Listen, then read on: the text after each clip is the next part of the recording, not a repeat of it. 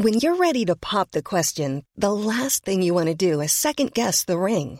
At Bluenile.com, you can design a one of a kind ring with the ease and convenience of shopping online. Choose your diamond and setting. When you find the one, you'll get it delivered right to your door. Go to Bluenile.com and use promo code LISTEN to get $50 off your purchase of $500 or more. That's code LISTEN at Bluenile.com for $50 off your purchase. Bluenile.com code LISTEN.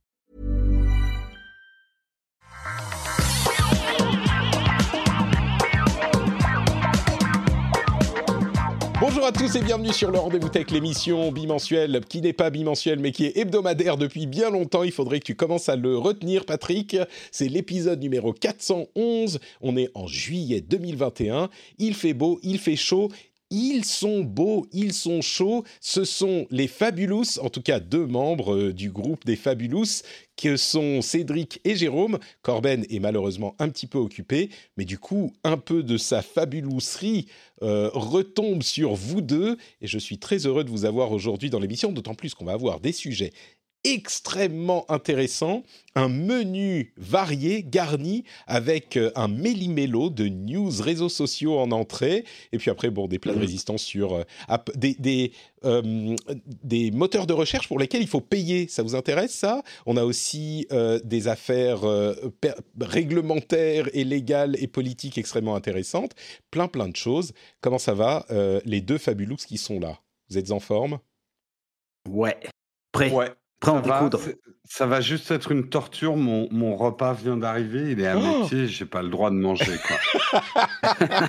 et, en, plus, c'est de la nourriture mexicaine, donc ça va être une torture. Pour le rendez-vous tech, c'est un exercice de volonté et euh, oui, exactement. Non, mais tu sais quoi, Jérôme? Euh, dans, On est entre nous, euh, on est entre amis. Je te propose que tu commences à je manger. Fais déjà, je fais déjà une émission live tout en mangeant. C'est une catastrophe. D'abord, le micro, il faut le nettoyer au karcher après. Donc, je ne le ferai pas. Je ne le ferai pas. D'accord. Bon, écoute, comme tu, comme tu le sens, comme tu le sens. Euh, avant de se lancer, on va quand même dire merci aux auditeurs qui soutiennent le rendez-vous tech sur Patreon, à savoir spécifiquement Hélène Nivrae, Alexandre André, Charles Repin, Antoine Juillet, Valais Mathieu. Merci à vous tous et également à quelqu'un qui a réussi à trouver le niveau secret des producteurs, Peter Rigal, qui m'a envoyé un petit message très gentil où il me dit qu'il écoute depuis l'époque d'Azeroth.fr. Rendez-vous compte. Il m'a dit, oh, ça doit faire 10-11 ans, Azeroth.fr. Et non, ça fait 12 ans depuis la fin d'Azeroth.fr. Donc ça veut dire que s'il écoute depuis plus longtemps, c'est encore plus long que ça. Rendez-vous compte. Euh, je ne sais pas si c'est très bien d'appuyer à ce point sur euh, sur la vieillesse. c'est ça. C'est de c'est de l'archéo-podcast. Hein, exactement. Hein. exactement. En tout cas, merci Peter et euh, Hélène, Alexandre, Charles, Antoine et Mathieu. Merci à vous tous et à tous ceux qui soutiennent le rendez-vous tech sur Patreon. Alors, je disais, on a un méli-mélo de news réseaux sociaux avec plein de trucs intéressants qui se passent. Mais avant ça, j'ai la news de la semaine, la plus importante de très très loin. On a vu dans la nouvelle version de Windows, Windows 11, qu'ils avaient opéré un changement de philosophie majeur qu'on n'avait pas vu euh, jusqu'à maintenant et qui vraiment, je pense, euh, va transformer la manière dont on considère Windows et dont euh, le monde pense aux OS. C'est-à-dire que à partir de Windows 11, le blue screen of death ne sera plus bleu, mais noir. Et je trouve le coup magistral parce que c'est ils ont changé la couleur, mais c'est toujours BSOD, c'est plus blue screen of eh death, mais black screen of death. Ça, c'était une, information qui m'a quand même fait reconsidérer ma vie un petit peu, hein, je vous avoue. Donc en fait, tu, ce que tu es en train de dire, c'est que dans 15-20 ans, des gens vont tweeter des blue screen of death en disant il n'y a qu'une génération qui peut comprendre ce qu'on a. c'est ça. C'est comme, les photos de disquettes, tu sais, tout ça. Ah ouais, c'est ça, ouais. Ou, si vous n'êtes pas né euh, avant 2012. Ouais, un crayon et une, une cassette. Euh, il n'y a qu'une génération qui peut comprendre le, rapport entre ces deux-là. C'est ça, oui, exactement. Bon, euh, trêve de plaisanterie. Malgré l'intelligence du BSOD, euh, on, a effectivement des news vraiment intéressantes. Vous vous souvenez que le président Donald Trump avait indiqué qu'il pourrait euh, se relancer dans l'activité des réseaux sociaux malgré son euh, bannissement de différentes plateformes comme euh, Twitter et Facebook, eh bien, il y a un nouveau réseau social qui a été lancé qui n'est pas ceux vers lesquels se sont dirigés les, on va dire, conservateurs américains comme Parler ou Gab ou ce genre de choses. C'est un réseau social qui a été lancé par, on va dire, des gens proches de Donald Trump, même, si lui n'y est pas encore. Il s'appelle Getter, euh, G-E-T-T-R. Ils disent que c'est un truc du genre euh, Get Together ou un truc comme ça, rassemblons-nous. Euh, Getter, ça fait quand même, ça sonne un petit peu Get Her, genre chopons-la. Ouais, ça fait un peu à chope-là, ouais. Par les cheveux, par exemple, pour rappeler des petites phrases de notre cher Donald Trump. Ouais, c'est ça, exactement. by the voilà. je comprends pas pourquoi ils l'ont pas appelé Trumpet. Ça aurait été bien comme Trumpet. oh, L'icône Il y avait tout, voilà, il y avait tout un univers graphique. Tu vois, bah tu donnes des coups de Trumpet et tout. Non, ça aurait été génial. Et figure-toi que le réseau en question, euh, il a été déjà hacké. Bon, pas un hack euh, très violent. Hein. Ils ont juste changé les noms de certains utilisateurs. Ça a été corrigé très vite, mais tout de même. Et en plus, le réseau a visiblement été envahi de euh, d'images à caractère pornographique de Sonic le hérisson. Vous savez le, personnage de, de Sega. Est-ce que vous avez été voir euh, Est-ce que vous avez, vous l'avez testé vous-même? Non, moi, je, t'avoue que je suis allé sur le site, j'ai regardé un petit peu ce qu'il proposait, euh, mais je t'avoue que je n'ai pas créé de compte, par exemple. Ah, je ne suis pas très, très motivé. Je me suis amusé. Ah oui, d'accord. Ah oui, je me suis amusé, je me suis amusé. Bon, après, je l'ai supprimé, mais mais je me suis amusé et j'ai regardé euh, sur tout ce qui s'est passé dessus, mais c'est. Enfin, c'est. Ouais. Donc bon, au-delà de la blague, c'est quand même intéressant euh, parce que on se demande si ça va être une ça ressemble vraiment vraiment très très fort à Twitter. Hein. C'est ah, carrément euh, c'est Twitter. ah, c'est une copie. Ils sont ils sont pas embêtés. Hein. Et du coup, et même euh, graphiquement, je veux dire, euh, ça ressemble euh, dans toute l'agence, l'agencement de l'interface. C'est vraiment, vraiment Twitter. ceci dit, ça va. Le président américain Donald Trump n'a pas encore rejoint le réseau et j'imagine qu'il attend de voir si ça va fonctionner ou pas avant de le rejoindre. Mais ça va nous donner la réponse de est-ce que les, certains groupes, parce que si euh, les républicains partisans de Donald Trump, qui est encore très populaire, euh, ne réussissent pas à créer une alternative à Twitter, ça nous donnera un enseignement, on va dire, intéressant euh, sur les possibilités de trouver des alternatives à ces réseaux par volonté politique, parce que c'est vraiment de, ça, qu'on parle ici. Ouais, après, on peut regarder de manière inquiétante aussi. C'est vrai que si ça prend même un tout petit peu, Là, euh, c'est le boulevard euh, sur, pour, à, mon avis, ce qui est le plus gros problème actuellement d'Internet en général, c'est la polarisation. Euh, c'est-à-dire que là, les gens se réfugient dans des niches de leur pensée, dans des bulles de plus en plus. Et ça va donner des choses complètement dramatiques. Et on en a vu déjà des extraits cette année, quoi. Moi, ce que je pense, alors il y a effectivement des gens euh, sans doute très euh, à fond dans leur truc qui s'inscrivent sur le réseau.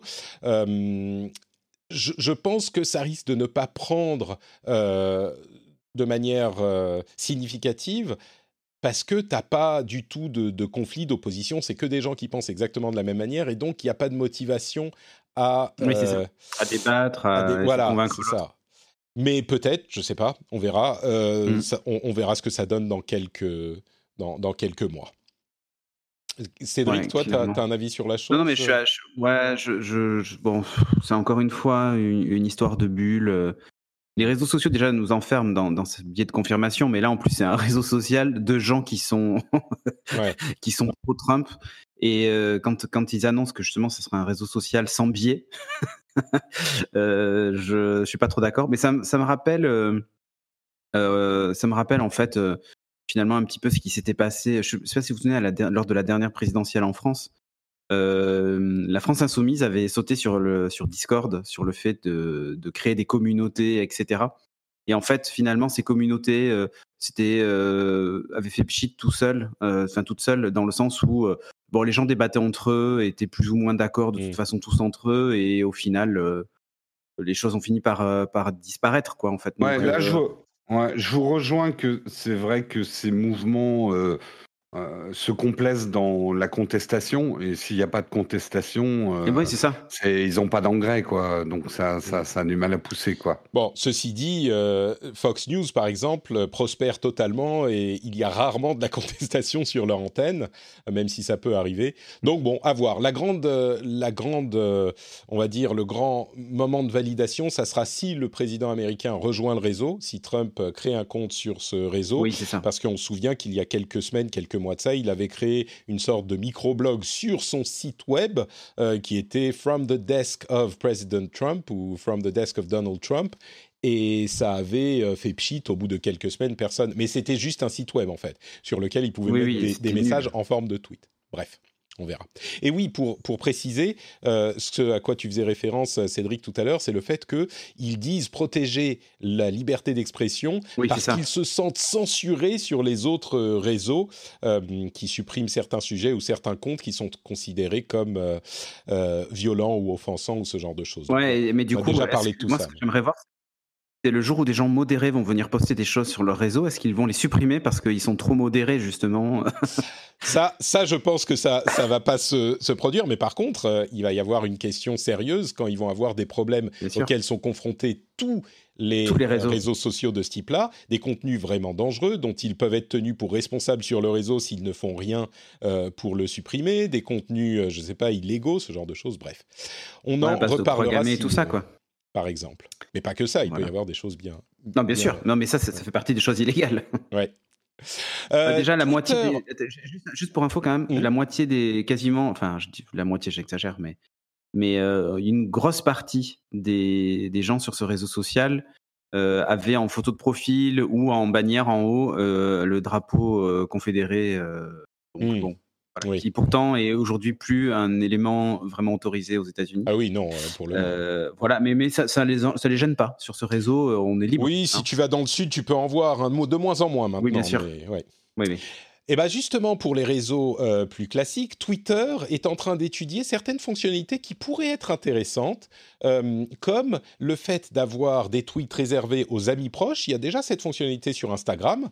Et encore plus intéressante, une possibilité d'avoir plusieurs, on, dit en anglais euh, plusieurs, c'est persona, donc euh, identité, plusieurs personnalités, identité, et de pouvoir tweeter uniquement à certaines de ces sur certaines de ces personnalités. En fait, c'est des sortes de sous-comptes Twitter.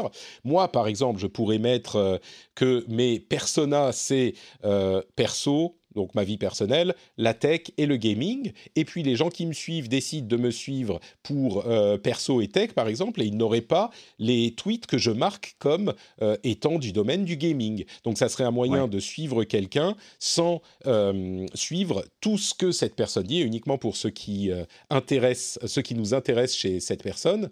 L'exemple que j'ai pris n'est pas anodin, puisque c'est un, un, des, entre guillemets, soucis que, que j'ai avec l'utilisation de ce, de ce site. Euh, mais c'est encore en phase de développement initial, donc on n'est pas du tout dans un truc qui va arriver demain, hein, c'est quelque chose qu'ils étudient. Moi, je crois que ça pourrait être intéressant. J'hésite en fait, et vous pourrez me dire ce que vous en pensez. J'hésite entre ça pourrait être super intéressant et c'est genre, c'est comme les listes, euh, on passe du temps à les faire et puis finalement, on ne suit pas tellement euh, ce qui se passe. On, on ne l'utilise plus au bout d'un moment parce que c'est trop compliqué. Qu'est-ce que vous en pensez, vous? Moi, je pense. La... Que... Ah, vas-y. vas-y, vas-y. Non, vas-y. Ok, ok. Bah, en fait, c'est l'approche des cercles de Google Hein.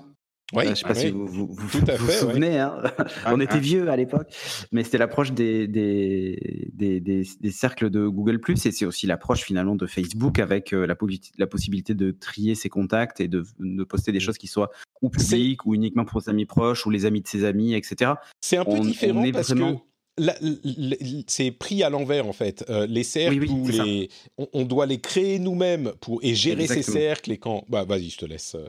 Non, mais c'est, mais, mais, en fait, oui, la, la, la, la différence, c'est que au, au, lieu que toi, Patrick, tu définis, euh, tu définisses les groupes, en fait, c'est les, c'est les gens qui, c'est au qui moment finalement.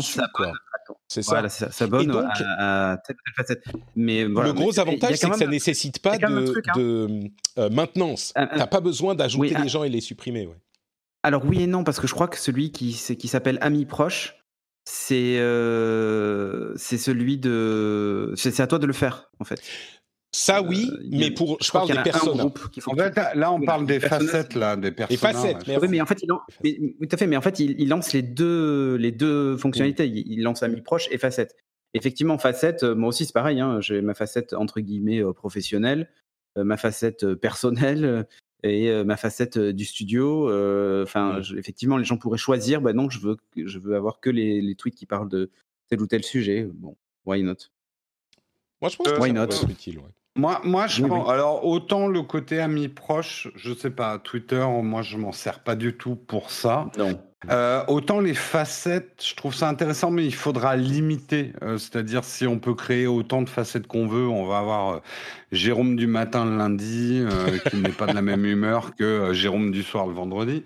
non, puis ça, ça peut devenir n'importe quoi, mais c'est après, c'est assez bien calqué à en tout cas pour moi, je vois mes usages des réseaux sociaux, moi qui ai tendance à de plus en plus euh, garder une vie privée, c'est-à-dire euh, le Jérôme de la ville, euh, j'en parle de moins en moins et c'est Jérôme Naotech qui parle exclusivement. Je trouve ça intéressant parce que même mentalement, pour, pour nous, ça nous oblige aussi à faire l'exercice pour qui je tweet, qui je, à qui je raconte ça. C'est intéressant. Mm. à, creuser. Par contre, je pense qu'en termes d'interface, il faudra qu'on ait un moyen, je ne sais pas, par un hashtag ou une commande clavier, de pouvoir le déterminer parce que s'il faut sélectionner un truc chaque fois que tu tweets, ça va vite devenir relou ah. en fait. Jérôme, on lui demande de faire euh, une sélection en plus, euh, ça le. Ah non, pas d'effort, moi, moi, ouais. Il faut que tout soit pré-mâché, moi. Écoute, euh, tu vas pouvoir me dire si les efforts de TikTok pour essayer de se rapprocher petit à petit de ton domaine de prédilection YouTube, eh bien, est-ce qu'il pourrait être voué au succès? En fait, TikTok, bon, euh, j'exagère un petit peu, je prends des raccourcis ou en tout cas, je regarde un petit peu plus loin que euh, là où on est aujourd'hui. Euh, les vidéos TikTok étaient limitées à une minute, si je ne m'abuse, jusqu'à maintenant, et elles vont être désormais limitées à trois minutes.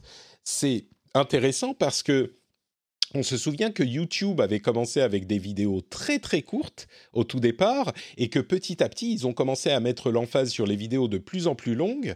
Euh, au bout d'un moment, ils ont privilégié le temps d'engagement des spectateurs, ce qui a allongé la durée des vidéos sur YouTube parce qu'elles étaient plus mises en avant dans l'algorithme, etc. Euh, TikTok connaît quand même un succès absolument euh, insolent. Et on peut se demander s'il n'y a pas enfin un réseau qui serait capable de, à terme, hein, c'est pas aujourd'hui, c'est pas avec des vidéos de 3 minutes, mais peut-être à terme, rivaliser avec euh, YouTube dans 2, 3, 5 ans.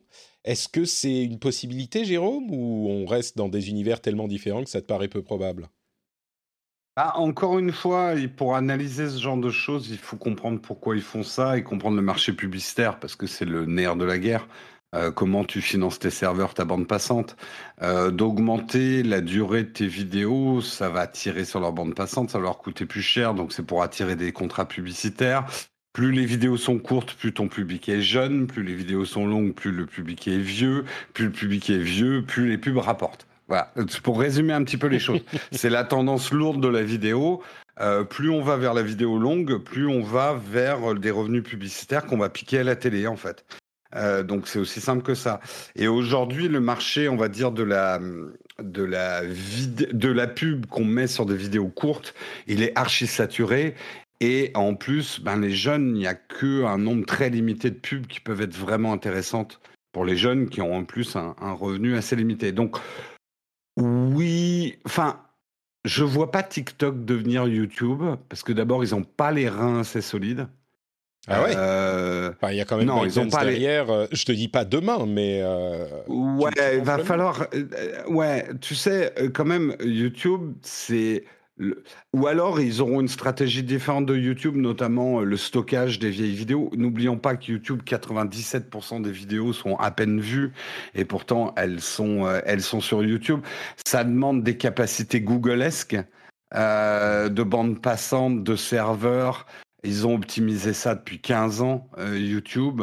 C'est. Hmm, moi, moi, pour moi, hein, ça reste. Ben, il n'y a que Amazon, moi, qui peut faire un YouTube-like aujourd'hui. Il n'y a que Amazon avec Twitch. Si un jour Twitch dit bon bah maintenant on peut héberger vos vidéos, on fait pas que du live. là Twitch peut faire très mal à YouTube. TikTok, non, parce qu'en plus, il y a une grosse génération qui est pas du tout TikTok, et c'est celle qui a le plus d'argent, en fait. Hmm. Donc, euh, ah, mais je vois pas les revenus publicitaires y arriver sur hmm. TikTok, mais voilà. Souviens-toi qu'il y a à peine 10 euh, ans, c'était encore des chiens sur des skateboards YouTube. Hein, je suis Cédric. Je sais, je sais. Sois d'accord avec hmm. moi, Cédric. Euh, allions-nous contre Jérôme? En même temps, je dis sois d'accord avec moi. Je sais même pas si j'y crois à TikTok en YouTube, mais mais pour le principe, faisons-nous les bah, avocats du diable. Bah non, mais pour moi, TikTok, c'est. Enfin, euh, YouTube, en gros, c'est devenu euh, la vidéo, j'allais dire de boomer, mais c'est presque ça, en fait. Ah ouais, ça serait regardé. Hmm. Ça c'est, exactement, et, euh, et, je le vois hein, auprès des jeunes, quand vous leur demandez s'ils sont plus TikTok ou YouTube, ils vous répondent tous TikTok. Enfin, même moi, je le vois auprès des étudiants qui, pourtant, voilà, les, nouveaux que je recrute ont 17 ans, donc, ou 18 ans. Bah, même eux, en fait, euh, ils sont tout le temps sur TikTok, en fait. Pourquoi? Parce que bah, les vidéos sont courtes, ça ne nécessite pas un grand temps d'attention, euh, on rigole, on passe au truc suivant, euh, etc. En gros, ce qui faisait la force de YouTube il y a 2, 3, 4 ans, bah, c'est ce que fait TikTok, en fait. TikTok a, a, ce que YouTube a finalement commencé à laisser tomber en voulant produire des contenus. Rappelez-vous, il y avait ce virage de YouTube veut produire des contenus, YouTube veut mettre en avant des contenus intelligents. Mmh. Sauf qu'en fait, euh, bah, les contenus dits pas intelligents, c'est-à-dire les mecs qui dansent, les machins, les trucs, euh, les prouesses artistiques et tout, où est-ce qu'ils vont? Bah, En fait, ils vont sur TikTok, euh, tout simplement. Et TikTok, c'est le, côté cool et jeune que YouTube n'a plus, en fait. Oui, mais moi, ce que je dis, je suis entièrement d'accord avec toi, mais ce qui pend au nez de TikTok, c'est le syndrome Vine.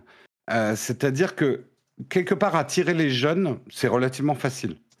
Euh, attirer l'argent, les annonceurs, pour avoir un business model, c'est plus compliqué. Et TikTok, aujourd'hui, a beaucoup de mal à attirer les annonceurs. Beaucoup, beaucoup de hmm. mal. Ouais, mais pourquoi, pourquoi? Parce qu'en fait, pendant longtemps, ils ont été euh, euh, taxés de réseaux pédophiles, parce qu'il n'y a que des jeunes qui n'ont pas d'argent, qui n'ont pas machin.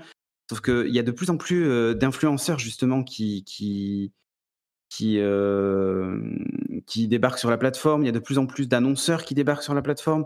Enfin, je, moi, je, je, suis plutôt de l'avis de Patrick. Euh, je sens plutôt en TikTok un. un Peut-être pas un remplaçant de YouTube, mais il y a pour moi, il y a un vrai gros potentiel euh, parce qu'ils attirent le jeune public. Et... Je crois que la, la clé, en fait, c'est qu'ils grandissent avec le public qu'ils ont capté. C'est ça. Et, Exactement. En fait, ils font Squeezie, quoi. Et ils font Squeezie, exactement. TikTok, c'est Squeezie. Je trouve qu'ils font ça. Et du coup, euh, ils peuvent tout à fait, ils, ont déjà, ils sont déjà sur la place depuis un ou deux ans. Euh, on peut voir à 3-4 ans quand euh, les, les collégiens, lycéens seront à l'université et puis peut-être au-delà, ils s'intéresseront peut-être à d'autres choses. Donc peut-être, peut-être. C'est marrant parce qu'en même temps, YouTube est en train de pousser les shorts à fond, les shorts, pas les, enfin, leur équivalent de, de, TikTok. Et, et je suis pas sûr que ça prenne autant. Dans le chat, il y, a, Dragomo qui dit Vous serez surpris des chiffres que font les très très jeunes youtubeurs, encore des millions de vues et des centaines de milliers d'abonnés. Non, non, mais ça, on, ne juge pas ça, ça du tout. Ce que je veux juste dire, c'est qu'il y a une audience monstrueuse sur TikTok, pas une audience sur un influenceur en particulier. Il y a une audience monstrueuse sur TikTok. Ouais, et, euh, et la production de contenu est tellement facile mais là encore, je reprends l'exemple de Vine. Vine a été une mode incroyable. Il y avait pas, et a lancé. Attends, mais le truc, c'est qu'ils n'ont pas rémunéré les, En fait, TikTok peut réussir s'il construit un business hein. model qui permet de rémunérer les créateurs de contenu. Il y a un truc, il faut pas se leurrer. Les créateurs de contenu vont pas aller là où ils ont le plus de vues.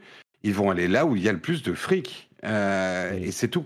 Je crois que le parallèle avec Vine est cohérent parce qu'effectivement, il y avait des créateurs mm-hmm. qui avaient des, des, communautés absolument énormes, mais en même temps, le, comment dire, l'ampleur de TikTok est bien plus grande. C'est pas l'audience globale de la plateforme.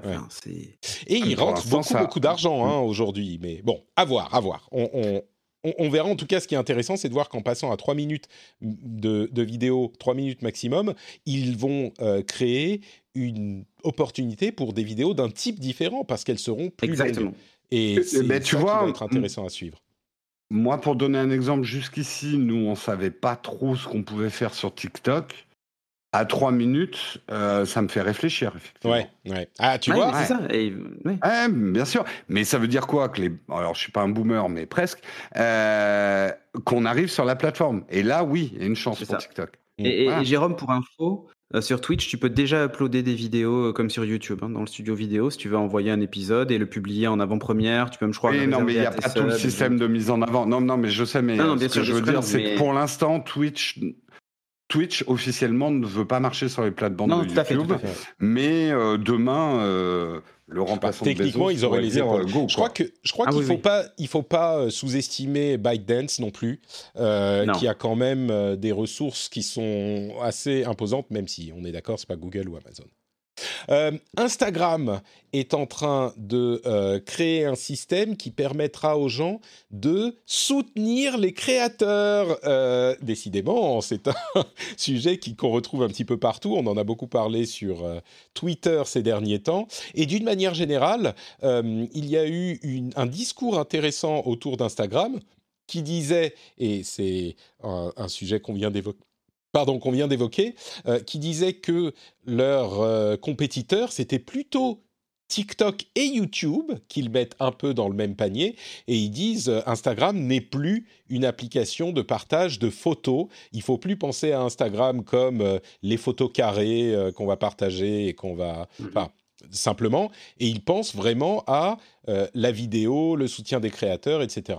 J'ai trouvé ça intéressant surtout dans le contexte de Facebook qui lance Bulletin, donc une euh, newsletter euh, quelques semaines après Twitter qui a lancé un service de newsletter. Pardon, c'est pas juste une newsletter, mais un service de newsletter. Euh, mhm.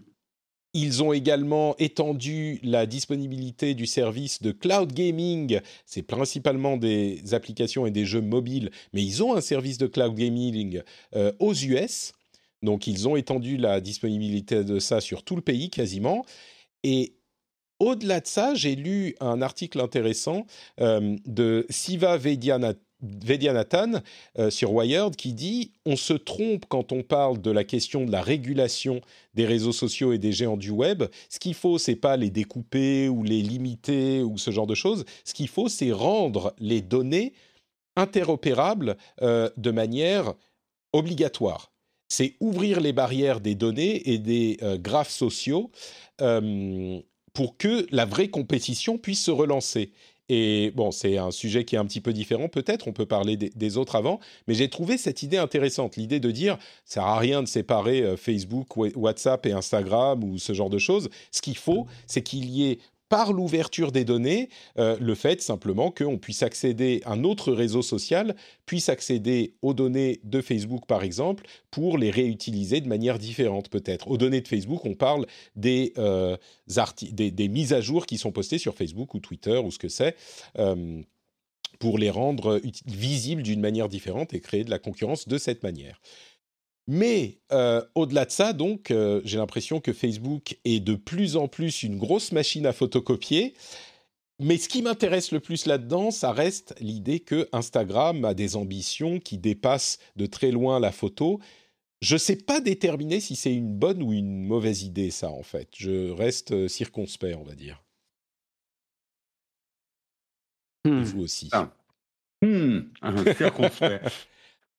Est-ce que Instagram peut réussir à sortir, là encore, on est dans la même euh, situation, enfin la même question que TikTok, est-ce qu'ils peuvent sortir du carcan, entre guillemets, d'Instagram, même si ce carcan, c'est plus d'un milliard d'utilisateurs? Ouais, c'est vrai que Instagram comme truc de photo, moi ça fait longtemps que je le considère plus comme un truc de photo. Euh, je pense que Instagram est le prochain sur la liste de la ringardisation. Euh, YouTube, je suis d'accord, et, ringard aujourd'hui. Enfin, ringard. C'est encore des endroits où il y a beaucoup de monde, mais on va dire les gens de plus en plus âgés. Alors, est-ce que quand les personnes âgées arrivent sur une plateforme, elle devient obligatoirement ringard Pour les jeunes, oui. Après, je, le redis parce que je, m'aperçois vraiment de ça. Euh, Facebook euh, est considéré ringard par les jeunes. Euh, Facebook se porte extrêmement bien parce que mmh. justement, il a l'argent des boomers. Enfin, il y a l'argent publicitaire pour les boomers, quoi. Euh, les, Même si ça peut choquer certains qui nous écoutent, un truc qui devient ringard devient extrêmement rentable d'un point de vue publicitaire. Euh, c'est un peu le passage obligé peut-être. C'est sans argent. Voilà, donc Instagram, à mon avis, là devient intéressant pour les publicitaires de plus en plus parce que euh, c'est plus que c'est pas que un truc de jeunes hypés euh, qui savent se servir des, des, des fonctionnalités quoi. Ça, ça fait un moment. Mais Instagram pousse les vidéos depuis longtemps. Euh, alors, je sais que tu fais de la vidéo avec Nowtech sur Instagram, mais c'est très limité quand même. Tu n'utilises pas IGTV, par exemple, si je ne m'abuse. Euh, non, on n'utilise pas IGTV. Euh, c'est plus que on arrive à un moment des réseaux sociaux où si tu fais les slits, les shorts, les trucs, machin, si t'as pas un CM à plein temps, c'est impossible à suivre. Ou alors tu fais plus de vidéos sur ta chaîne principale, quoi, ou plus de live. Non, mais en plus, euh, honnêtement, l'équation temps, c'est ça. Hein. Ouais, ouais, bien sûr. Euh, j'en sais quelque chose. Donc, euh, nous, nous, on essaye de, de, faire quelque chose avec les vidéos courtes et tout. c'est pas facile. Il faut. Puis, je pense que c'est un réflexe aussi. Et. Mm, mais je sais que j'exploite mal, hein. par exemple Instagram, nous on l'exploite très mal. Hein. Hmm. On pourrait l'exploiter mieux que ça, quoi. Non, mais ça me, ça me, me m'interpelle parce que euh, tu disais que tu, tu considérais l'idée de te lancer sur TikTok euh, alors qu'il y a déjà Instagram à côté et que tu n'exploites pas ces fonctionnalités-là sur Instagram. Après, honnêtement, voilà, on ferait probablement des contenus assez proches entre euh, c'est ça. Des, des shorts, des stories et des, je sais pas comment ils vont les appeler, enfin, c'est des TikTok euh, après, je, sais que la clé, c'est de faire un contenu par réseau social, euh, machin, mais... Euh, ça, c'est bien gentil en théorie, mais ouais. Cédric, toi, tu, tu le vois de quel œil Instagram aujourd'hui et peut-être... Aujourd'hui, pour moi, Instagram, ouais, Instagram, c'est devenu le Snapchat des boomers, en fait. J'exagère, mais c'est presque ça. Mais Snapchat des boomers. Mais ouais, non, en même temps, tu sais, non, Jacques, Snapchat est devenu le truc des boomers aussi. Alors non, eh ben non, non pas tant que ça. Alors en fait, moi je, constate un truc. En particulier avec les étudiants avec avec qui je, bosse là, enfin j'en ai plein hein, sur le campus, j'en ai 450, donc je vois à peu près les usages et les us et coutumes de cette jeune population que j'observe. Ils utilisent Snapchat, vous savez pourquoi? Pour faire du Snapchat. Ils utilisent Instagram pour euh, partager des photos et ils utilisent Twitter pour éventuellement faire un peu de veille. En fait, c'est très con, mais toutes les fonctionnalités qui sont rajoutées, les stories, les machins, ben en fait, ils préfèrent utiliser les stories de Snap parce mmh. que historiquement, elles sont là. Euh, ils regardent pas du tout les réels d'Instagram, en fait. Ils regardent les, ils, font, euh, les reels d'Instagram, en fait, ils regardent les, vidéos sur TikTok, en fait. ils vont toujours à l'origine du réseau qui a lancé la fonctionnalité parce que bah, c'est là qu'était la communauté d'origine euh, autour de ce truc-là. Et je, je note il y en a peu qui me disent moi je fais tout sur Instagram. Tu vois je, je, parce que sinon il sait qu'il va rater ce qui se passe sur TikTok. Ouais. Euh, et, et, inversement enfin tu, tu, vois ce que je veux dire? Et, il faut avouer les stories, ouais il faut avouer que euh, les alors Snapchat ouais moi je le je l'utilise pas vraiment Snapchat mais les flits c'est souvent des stories d'Instagram réimportées. Il bah faut avouer que les stories ont beaucoup beaucoup de succès sur Instagram. Voilà les Reels, c'est souvent des TikTok. C'est euh, TikTok, il y a le logo TikTok. c'est ça, exactement. Mais bon, en même temps, Instagram, ils s'en foutent. Il y a des trucs, si c'est vu, euh, ils s'en foutent que ça. Enfin, ils s'en foutent, oui et non, mais. Non, ils s'en foutent pas parce qu'à un moment, ils avaient expliqué qu'il y avait un algo qui dit, qui, si euh, il y avait le. Le, logo TikTok, tu es moins. TikTok. Ouais, ta vidéo est moins vue. donc, c'est pour ça d'ailleurs que souvent elles sont recadrées, un peu recadrées à l'arrache, masquer en partie le logo TikTok en disant ben, l'algo le verra pas. Mais euh, bon. bon, moi je, je, je pense, que, je pense que le move d'avoir les, les, stories exclusives euh, pour les gens qui payent, bah, je veux dire, c'est du niveau de, du, de Twitter qui rend euh, les tweets payants pour les super euh, followers et ce genre de trucs, je, tu vois je sais pas, il y a des gens qui vivent sur, euh, qui vivent, je veux dire, des créateurs, donc qui créent du contenu sur Instagram. Tu sais, c'est leur euh, ah, réseau social et c'est là qu'ils font leur contenu. Il y en a qui le font sur OnlyFans aussi, tu vois. Bah, non, mais ah, justement, moi je, je voulais parler. ils, appliquent en fait ce modèle-là. Ils se disent ce mm. modèle fonctionne ah. sur d'autres trucs. Moi, je trouve justement OnlyFans est hyper intéressant. Euh, je dis pas pour aller voir ce qu'il y a dessus, mais en termes de modèle économique, moi, il y a deux choses pour ceux qui, Pour ceux qui ne savent pas, OnlyFans, c'est un site qui est un petit peu l'équivalent de Patreon, un petit peu exclusivement pour du contenu porno. Euh, et il y a beaucoup de gens qui ont des communautés et qui se créent des communautés sur d'autres euh, réseaux sociaux ou ce genre de choses et qui euh, diffusent leur contenu pornographique sur OnlyFans. Et il a, pendant la pandémie, connu une croissance, ce site, assez importante. et donc voilà, juste pour préciser si. Ouais, mais ce qui est intéressant dans OnlyFans, c'est que tu, tu, construis en tant qu'influenceur un noyau de communauté prêt à payer pour un contenu exclusif et ça, c'est un business model alternatif à j'ai des sponsors et je me fais payer euh, euh, des trucs sponsorisés, qui dans certains cas, alors pour l'instant très porno, mais euh, je pense qu'on est, euh, on est à l'aube de, de, voir aussi euh, certains créateurs avec des noyaux de communauté suffisamment forts et engagés se créer de quoi faire un ou deux mmh. salaires avec ce type de modèle. Ce que je trouve intéressant dans ce que disait Cédric avant, parce que je sais la question m'obsède, mais je trouve ça hyper intéressant. les jeunes font, font les modes des réseaux sociaux Mm. Mais est-ce qu'ils en font le succès mm. Et, qu'est-ce que le succès d'un réseau social, en fait? Oui, ça c'est une question euh, vaste et intéressante. Ouais, ouais mais, on, je on a un peu de recul quand même. Hein. Hein? On, a un peu, de recul. Regarde, au début, Facebook était ultra cool euh, à notre époque. Mais euh, pas rentable. Google Plus, non mais ok, mais ça c'est autre chose.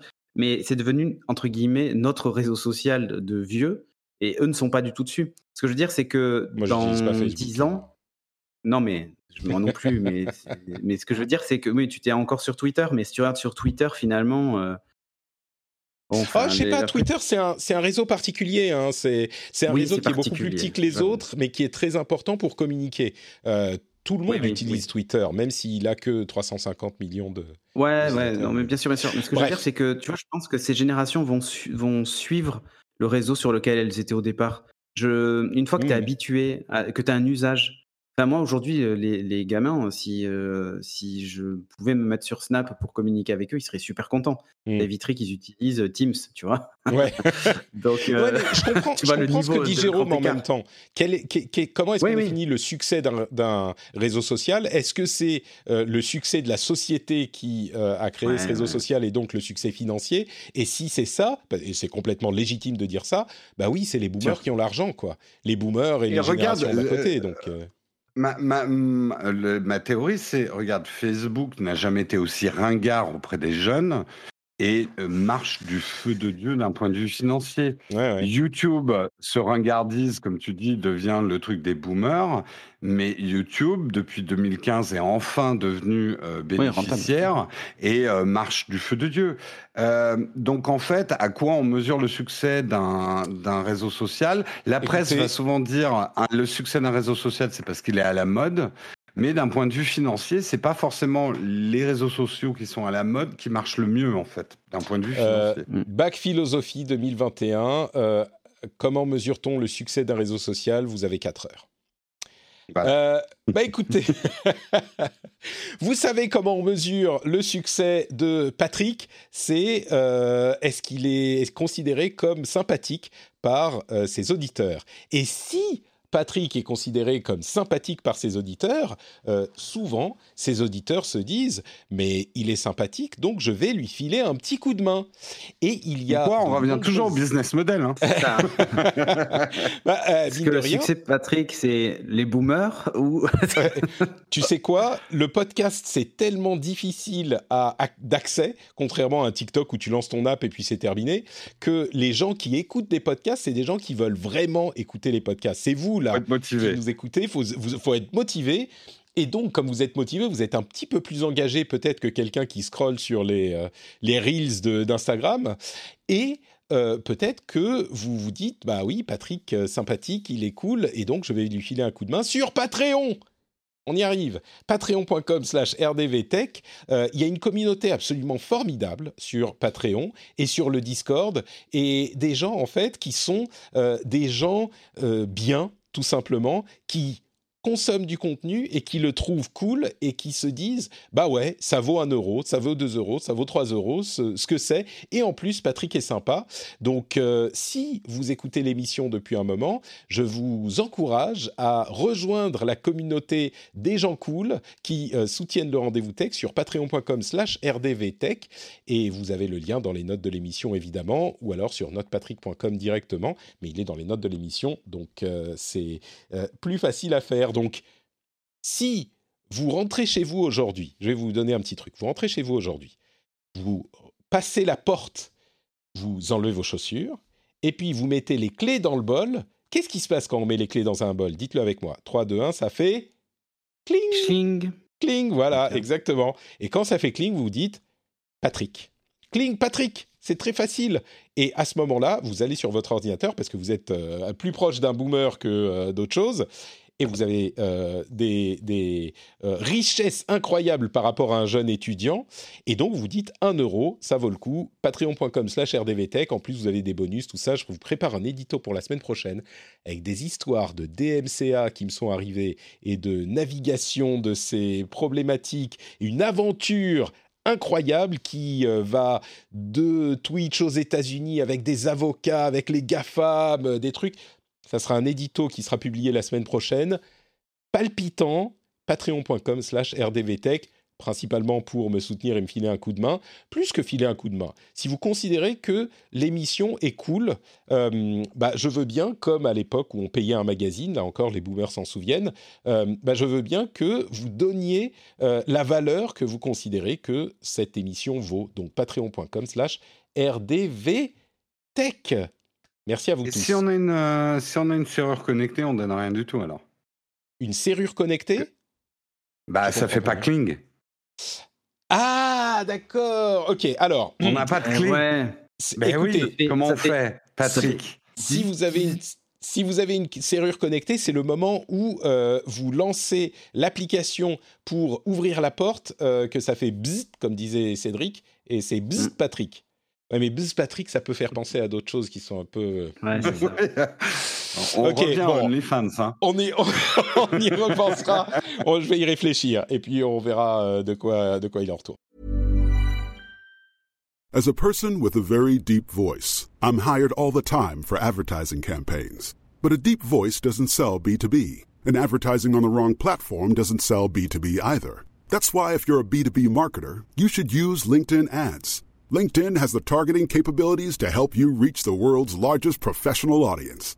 That's right, over 70 million decision makers all in one place. All the big wigs, then medium wigs, also small wigs who are on the path to becoming big wigs. Okay, that's enough about wigs. LinkedIn ads allows you to focus on getting your B2B message to the right people. So, does that mean you should use ads on LinkedIn instead of hiring me, the man with the deepest voice in the world? Yes. Yes, it does. Get started today and see why LinkedIn is the place to be to be. We'll even give you a $100 credit on your next campaign. Go to linkedin.com slash results to claim your credit. That's linkedin.com slash results. Terms and conditions apply. Hey everyone, I've been on the go recently Phoenix, Kansas City, Chicago. If you're like me and have a home but aren't always at home, you have an Airbnb. Hosting your home or a spare room is a very practical side hustle. If you live in a big game town, you can Airbnb your place for fans to stay in. Your home might be worth more than you think. Find out how much at airbnb.com/slash host. Très bien. On va continuer avec les sujets intéressants. Vous savez, on vit vraiment dans la science-fiction euh, à un niveau que les gens ne réalisent pas. Au-delà même du fait qu'on a des machines dans les mains qui nous permettent d'avoir accès à toute la connaissance du monde immédiatement, la connaissance universelle qui nous permettent de nous téléporter quasiment en, étant présents chez quelqu'un d'autre avec la- l'audio, la, vidéo, eh ben, ça va encore plus loin. Je plaisante pas, hein, parfois je fais ce genre, je dis ce genre de choses et puis j'arrive à une connerie après. Vraiment, on vit dans un monde de science-fiction et les gens s'en rendent pas compte. Apple et Intel sont en train de travailler avec TSMC pour adapter les designs de leurs prochaines puces en, euh, en gravure en 3 nanomètres.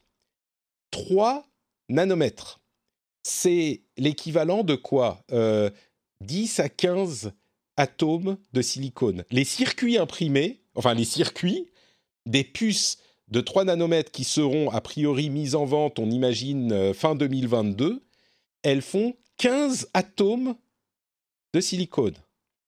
Et on est en train de concevoir des puces où les circuits font 15 atomes de silicone d'épaisseur. On vit dans un monde de science-fiction, je trouve ça invraisemblable. Et après, les gens disent Ah, mon téléphone, il marche pas, c'est n'importe quoi, les gens, ils savent pas quoi, comment faire, Apple, c'est des cons, euh, Android, c'est n'importe quoi, machin. Ok. Mais 3 nanomètres. Ah, on ne peut pas vraiment aller beaucoup plus loin parce qu'après on va avoir des circuits qui font un atome de. de, Ouais, mais après tu perds 3 nanomètres sur 3 nanomètres, tu fais du multicouche. Euh, ça. Non, après as des, des, tu peux avoir des, euh, des nanotubes de carbone, tu vois, ce genre de choses. Mais, mais bref, les puces de 3 nanomètres arrivent, euh, gravées à 3 nanomètres arrivent dans un an, un an et demi, et je trouve ça complètement, complètement fou.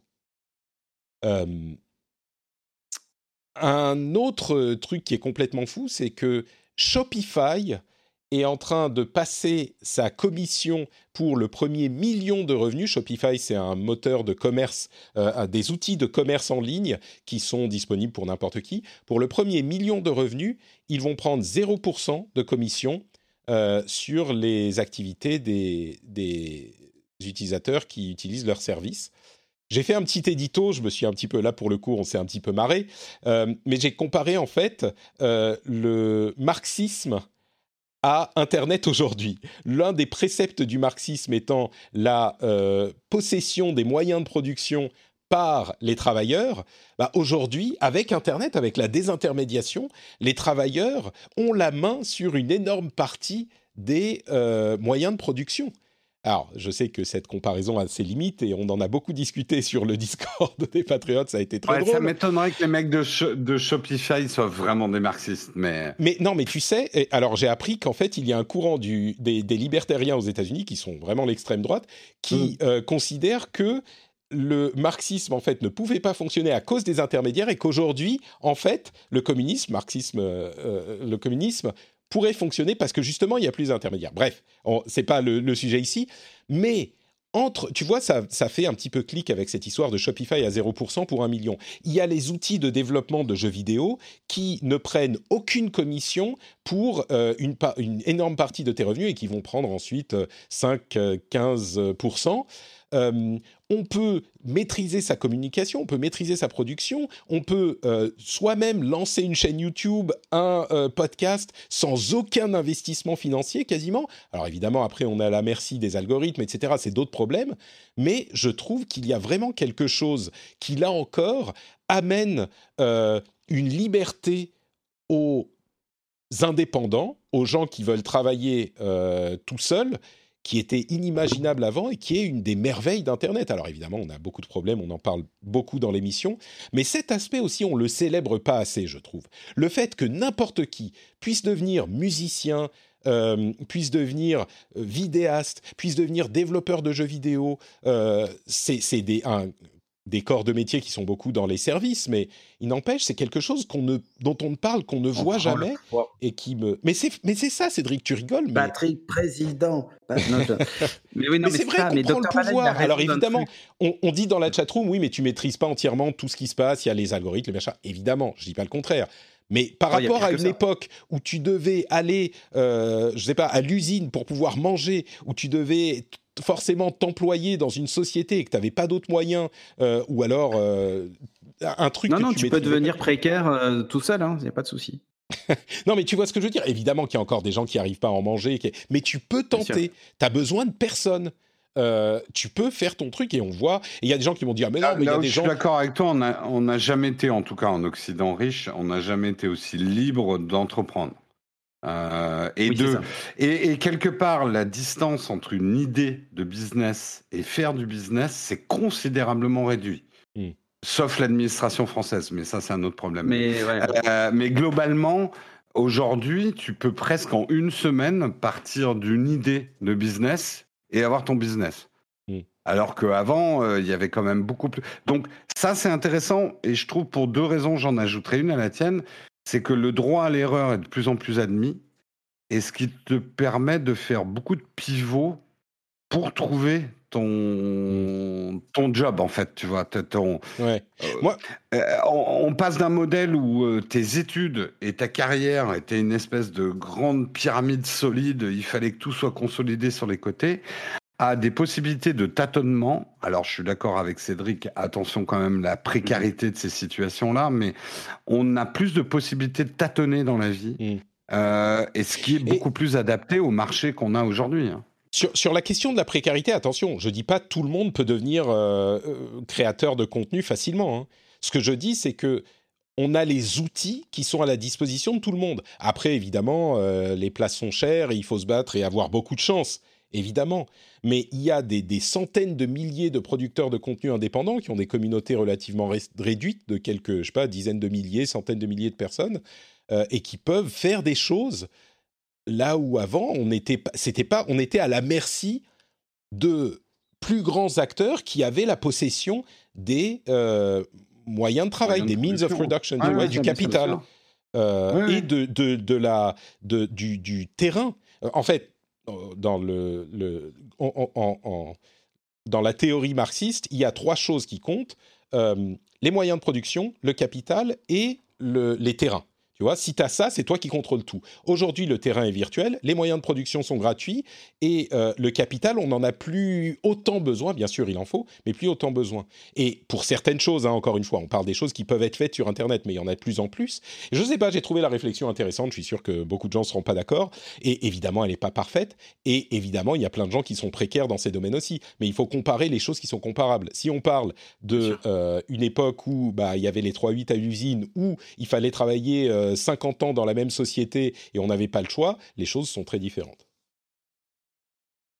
Ouais, après, vas-y, Cédric, vas-y. Ouais, je ne suis pas encore exprimé sur le sujet, mais moi je rejoins euh, euh Dr Valal sur un, truc. Hein. c'est que Shopify, il est vachement utilisé pour le dropshipping. Et le dropshipping, on sait à quel point ça peut être une catastrophe, euh, même écologique. Tu peux expliquer le euh, dropshipping je peux le faire, mais. Bon, le principe du dropshipping, c'est qu'en gros, vous possédez rien, vous le vendez, vous vous sourcez en Chine, vous faites stocker ça dans des entrepôts euh, sans. Et vous, vous savez, en fait, euh, d'ailleurs, Amazon participe pas mal à ça. Euh, on entend souvent parler des produits neufs qui sont jetés à la poubelle, qui sont souvent liés d'ailleurs au dropshipping, c'est-à-dire vous commandez des câbles d'iPhone en quantité astronomique que vous vendez pas cher sur le site. simplement, vous payez à l'emplacement que vous réservez dans l'entrepôt. Et donc, euh, Amazon vous demande est-ce que vous voulez payer pour le, stockage ou est-ce que vous voulez le détruire? Et c'est souvent ces produits-là qui d'ailleurs sont détruits alors qu'ils n'ont même pas été déballés parce que vous n'avez pas réussi à vendre vos 50 000 brosses à dents électriques incroyables. Euh, le dropshipping, en gros, c'est vous achetez, vous connaissez peut-être d'ailleurs l'un des câbles les plus connus en France, c'est euh, cette petite boule qui permet de se passer de lessive pour nettoyer son linge là, qui en gros vaut 30 centimes sur AliExpress. Euh, et que des sites de dropshipping revendent une euh, trentaine d'euros, quoi. Donc ça permet de faire une, plutôt belle marge. Donc juste, euh, juste pour, je sais pas si les gens ont bien compris, mais le dropshipping, tu commandes un truc à un site qui ne possède rien, et quand tu l'as commandé, il le commande sur le sur l'autre site et l'envoie chez toi directement. Donc c'est juste l'aspect marketing de la vente. Ils vont juste essayer de te le, faire, te le faire connaître et de le faire acheter chez eux pour une marge, comme tu le dis, assez confortable. Exactement. Et le, problème, en fait, de ce de Shopify, c'est que c'est quand même la plate, c'est la plateforme numéro un qui est utilisée pour ce genre de pratique et rendre gratuit jusqu'à un million de dollars de chiffre d'affaires. Je trouve que c'est, bah, ça va, ça va encore, enfin, je sais pas si vous vous rendez compte, mais ça veut dire que on peut lancer un business tout de suite là de vente de boules euh, qui permet de laver son linge sans lessive euh, avec 0 euh, euros en poche, quoi, en fait. Ouais, ouais, ouais. Mais tu parles et sur lequel on prend aucune marge, donc bon. Et, l'autre truc, euh, juste pour abonder aussi dans le sens des, ça peut pas. Être, en fait, il y a beaucoup de marketing à dire dans, dans, surtout dans la store war qu'on est en train de vivre en ce moment. de dire je prends pas de commission, c'est plus un effet de manche marketing qu'autre chose parce que Shopify actuellement il est en conquête de parts de marché. Euh, c'est la même stratégie chaque fois que quelqu'un fait un truc gratuit. C'est parce que je grappille les parts de marché. Ah tiens, je vais héberger tes photos gratuitement. Ah tiens, je vais te faire ça gratuitement. Bien, tu démolis la, compétition qui essaie de faire payer euh, le même service. Et puis après, bah, tu mets les prix que tu veux. Donc, Shopify aujourd'hui drop la hein, commission. Est-ce qu'ils la dropperont demain? Non, mais je ne voudrais pas froisser le marxiste qui est en toi. Euh, non, mais là. Il y, a une certaine naïveté. Je ne suis pas sûr que demain, Shopify garde ses commissions à 0%. Mais je suis pas d'accord. C'est une question d'échelle et euh, il est largement plus intéressant pour eux d'avoir 0% sur le premier million et d'attirer les business qui ensuite feront 2, 3, 4, 5 millions. Bah, c'est une tendance qui est et c'est une tendance qui est hyper importante en raison de la concurrence euh, saine qui s'est établie dans certains domaines et peut-être un petit peu moins saine dans d'autres, mais il y a énormément de services de ce type qui sont gratuits à l'utilisation à la base. On pense, euh, comme je, disais, au... et, et je, je je vois pas ça comme quelque parce que c'est des choses qui non non mais c'est pas euh, non mais quand ils sont gratuits, c'est juste pour conquérir des parts de marché. Ou, ne pas les perdre. Mais oui, mais le fait reste que c'est le mm. jeu de la concurrence. C'est le capitalisme dans sa forme la plus réussie, en fait. tu vois, j'allie marxisme et capitalisme pour y arriver. Mais c'est le capitalisme dans sa forme la plus réussie. C'est-à-dire que la concurrence impose des conditions aux sociétés qui euh, sont bénéfiques pour les consommateurs et pour les utilisateurs de ces services. Et en l'occurrence, dans le monde du jeu vidéo, qui est un domaine que je connais, les outils de développement aujourd'hui, il y en a, allez, on va dire 3, 4 euh, différents qui sont majoritaires et ils sont tous gratuits au début de l'utilisation. Parce qu'il y en a un qui a commencé, les autres sont obligés de s'aligner, etc. Et ils font beaucoup d'argent. Hein. Ils sont en très très bonne position, on ne se plaint pas pour eux. Les développeurs ont de plus, plus que jamais accès à ces outils pour créer euh, des jeux vidéo d'une diversité et d'un niveau artistique incroyable. On a une offre qui est pléthorique dans ce domaine. Et d'une manière générale, c'est un écosystème qui est euh, alors, il y, a, des gens qui vont dire oui, mais le développement de jeux vidéo, c'est compliqué, il y a du crunch, machin. C'est complètement autre chose. Et oui, on peut toujours parler de problèmes qui se font jour dans des euh, domaines connexes de ce dont on parle ici. Mais le fait qu'on puisse avoir un moteur de commerce complètement gratuit pour se lancer euh, un truc comme Shopify, je suis sûr qu'il y a des alternatives. J'ai du mal à penser que c'est euh, que c'est négatif. Euh, et je ne suis pas du tout convaincu que dans 5 ans, Shopify va dire Ah ah Maintenant, vous faites du commerce avec nous. Tous ceux qui vont commencer et qui font 0 euh, euros de commerce, ils vont devoir payer 50% de commission. Donc, euh, bon. Je me suis assez énervé pour. Ouais. Non, t'es pas d'accord, Cédric. Allez, je te laisse le dernier mot et puis. Non, non, non, non, mais je suis d'accord avec toi, Patrick. Tu as tout à fait raison. Merci. Cédric, euh, Jérôme Moi, je suis d'accord avec, je suis d'accord avec toi jusqu'à ta conclusion, en fait. C'est-à-dire, c'était quoi la conclusion? J'ai déjà oublié. En fait, tu as, juste expliqué, et ça, on est complètement d'accord, qu'il n'y a pas de meilleur business model que le gratuit, parce que ça, tu permets, ça te permet d'avoir. Ah, tu penses que Shopify va remonter la commission après? Attends, pas forcément la commission, ils sont pas cons, ils vont pas, ils vont pas réaugmenter forcément ce qu'ils ont baissé, mais ils vont. Regarde, je te donne d'autres exemples. Amazon a tué une grosse partie de la concurrence en pratiquant des prix bas. Regarde aujourd'hui les prix Amazon. Est-ce que c'est vraiment les plus bas? Plus du tout. Euh, ce que je veux dire, c'est que euh, c'est normal dans la vie d'une entreprise. Le premier truc à faire, c'est perdre de l'argent pour conquérir des parts de marché. Puis une fois que tu as les parts de marché et que tu as asphyxié ta concurrence, et là, c'est ce que veut faire Shopify, tu imposes les conditions du marché. Et tout en essayant d'esquiver, tout en essayant d'esquiver les lois antitrust. C'est le jeu du capitalisme moderne. Hein. Exactement. Et c'est pour ça que je parlais de euh, résultat euh, idéal du capitalisme. Quand on a une concurrence saine dans le domaine du jeu vidéo, du développement de jeux vidéo, il y a plusieurs moteurs de développement, plusieurs outils de développement. Et il y a une concurrence saine. Je ne connais pas assez bien le marché du commerce en ligne pour vous dire si Shopify a des concurrents sérieux. J'ai l'impression que oui, mais je ne saurais pas vous le dire avec euh, certitude. Mais on parle, enfin moi je dis que c'est un truc sain quand il y a une concurrence, qui est une composante absolument essentielle euh, d'un capitalisme qui réussit, qui réussit à, arriver à son but, qui est de profiter aux consommateurs en faisant jouer la concurrence. Maintenant, s'il y a plus de concurrence, évidemment que ça marche pas. Si Shopify étouffe complètement la concurrence avec cette action, euh, je suis complètement d'accord que c'est une perversion du truc et qu'il faut que les États interviennent pour réintroduire la concurrence, ce que souvent ils n'arrivent pas à faire et qui est un problème, on est d'accord. Bah, de toute façon, là, on est dans une émission hautement économique. C'est le paradoxe du capitalisme. On pousse les sociétés à être en compétition les unes contre les autres et à se bouffer le nez. Et puis, une fois qu'il y en a une qui a mangé tout le monde, on lui dit T'es trop grosse, on te démantèle. Quelque part, il y a un paradoxe. Euh, euh, dans... Moi, je suis pas tout à fait d'accord, mais. C'est pour ça mm. qu'il faut, et là je vais réunir les deux, tu vois, marxisme, capitalisme, fusion, patrixme. Euh, c'est pour ça qu'il faut, enfin c'est même pas ça, c'est une évidence. C'est pour ça qu'il faut des gouvernements qui ont le pouvoir de réguler le marché, qu'il faut un marché euh, euh, suffisamment libre pour qu'il y ait une concurrence saine par des acteurs privés, et en même temps suffisamment régulé pour que cette concurrence ne se transforme pas en monopole qui au final nuit aux consommateurs. Donc évidemment qu'il faut effectivement, et c'est tout le problème qui se pose avec les GAFAM aujourd'hui. On ne sait pas exactement comment faire pour remettre, et on ne sait même pas s'il n'y a pas de concurrence dans ces marchés, mais on, voudrait réintroduire, a priori, si on en est en manque, de la concurrence pour que euh, ça fonctionne de manière plus saine. Et aujourd'hui, c'est un gros problème. Bref. Et qui essaye d'inventer le capitalisme planifié. Écoutez, je vais vous faire un, un plan de 5 ans euh, de patrixme et ça va super bien fonctionner. le patrixme, c'est très bon le patrixme. Le mapitalisme. J'adhère juste pour le nom. Le patrixme, très bien. Euh, bon, on va continuer à avancer quand même. À propos de patrixme, euh, on a Niva qui est un nouveau moteur de recherche qui est payant. Est-ce que c'est une bonne idée ou une mauvaise idée? Je suis sûr que vous avez un avis. Je ne vais même pas expliquer pourquoi c'est intéressant ah. un moteur de recherche payant. personne n'y va. Bon, allez. Euh, oh là là Oh, ok, ok, Niva, N-E-E-V-A, mais Niva, ok, très bien, très bien. Blague de papa. Eh oui, de tonton bourré. Mais est-ce que vous pensez que c'est possible? C'est 5 euros, enfin 5 dollars euh, par mois pour accéder à ce moteur de recherche euh, qui, du coup, évidemment, n'a aucune de vos données privées, ne se sert pas de vos informations, ne les vend à personne, etc. Et c'est lancé par d'anciens Googlers.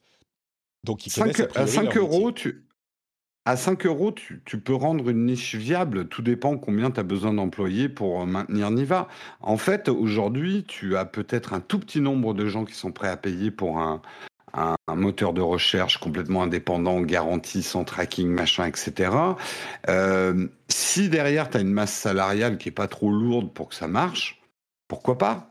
Euh, Par contre, ça ne deviendra pas mainstream, ça c'est clair.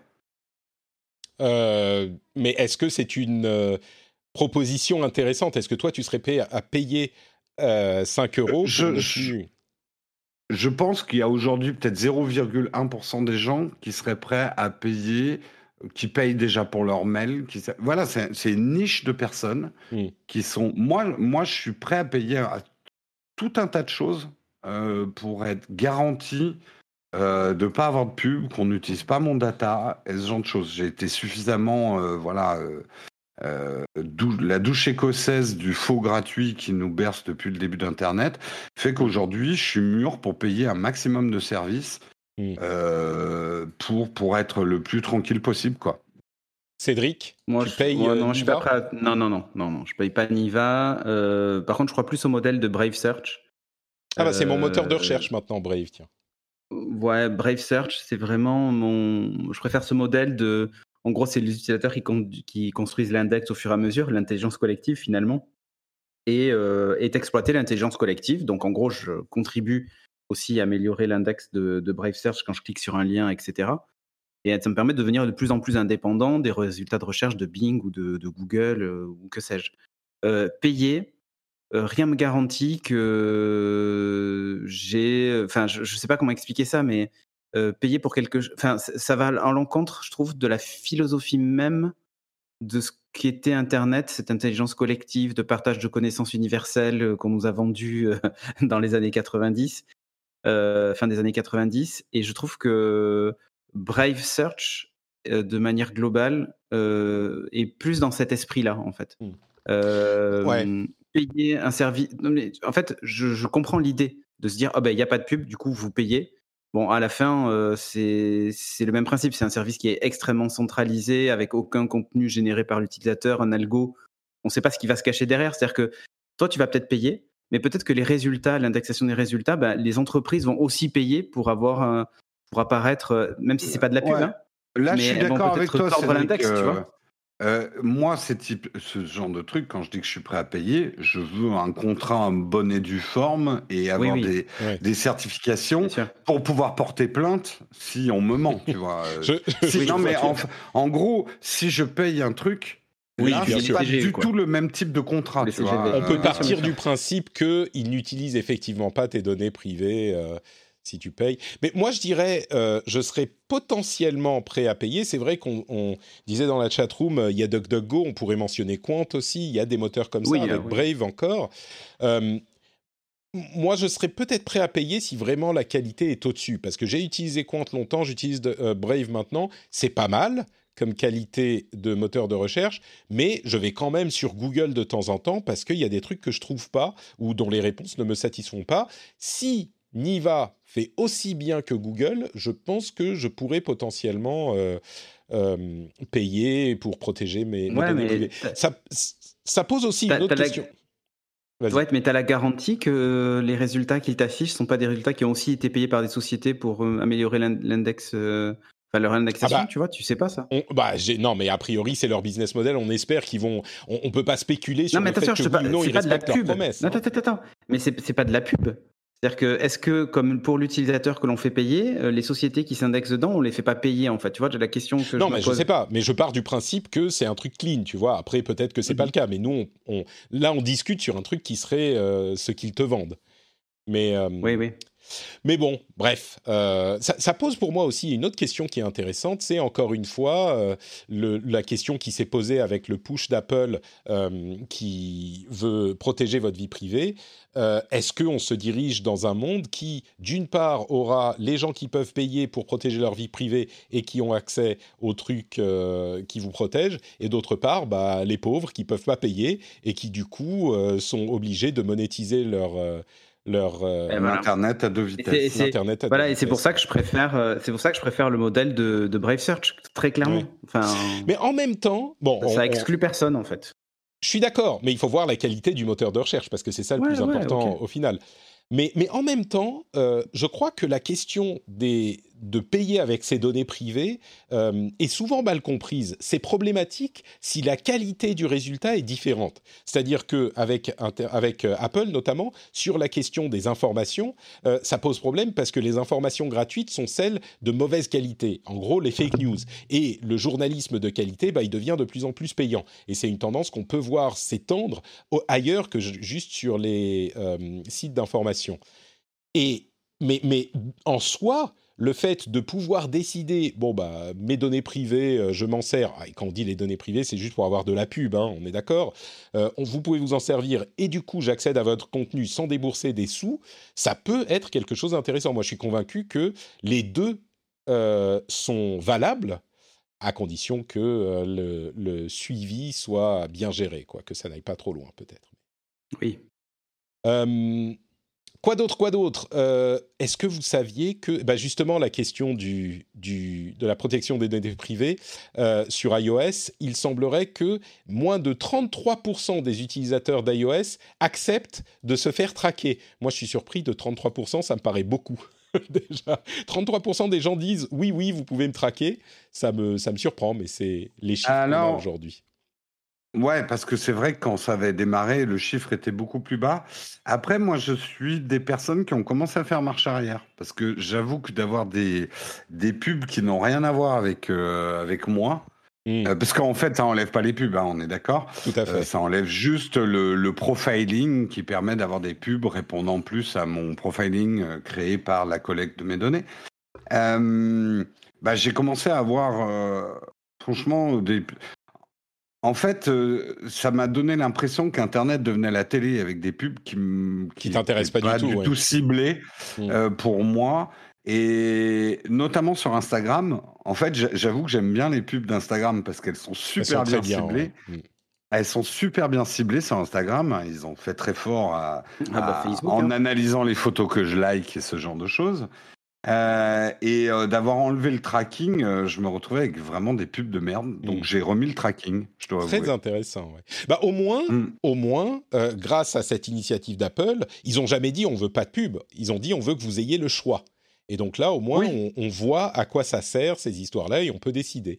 Ce qui finalement est pas plus mal. Ceci dit, euh, dans le marché de la pub, visiblement, c'est en train de se rééquilibrer avec euh, les utilisateurs Apple moins nombreux, et donc on, le, prix par utilisateur Apple est en train de baisser dans, dans la pub. Enfin, ils sont moins nombreux, il y a moins de clients possibles. Donc, euh, bref, parce que les, Apple a, a, poussé ces initiatives.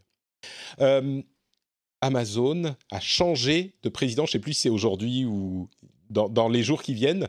Andy Jassy est devenu le président de Amazon. C'était ça, c'était hier, euh, lundi. Et avant qu'il parte, euh, Jeff Bezos a fait. Alors, d'une part, il y a plein de, euh, de, vice-présidents qui sont partis d'Amazon en disant c'est n'importe quoi, on est, on est super pas content de ce qui se passe, bref. Mais ils ont ajouté deux valeurs corporate, qui, là, pour le coup, on, on parlait de capitalisme tout à l'heure, ils ont ajouté à leur valeur corporate, ils en avaient 12. Euh, alors attendez, euh, faire du mieux qu'on peut pour être le meilleur employeur au monde et le succès et l'échelle amènent de grandes responsabilités. En gros, euh, avec un grand pouvoir, de grandes responsabilités. Ouais, c'est ça, ouais.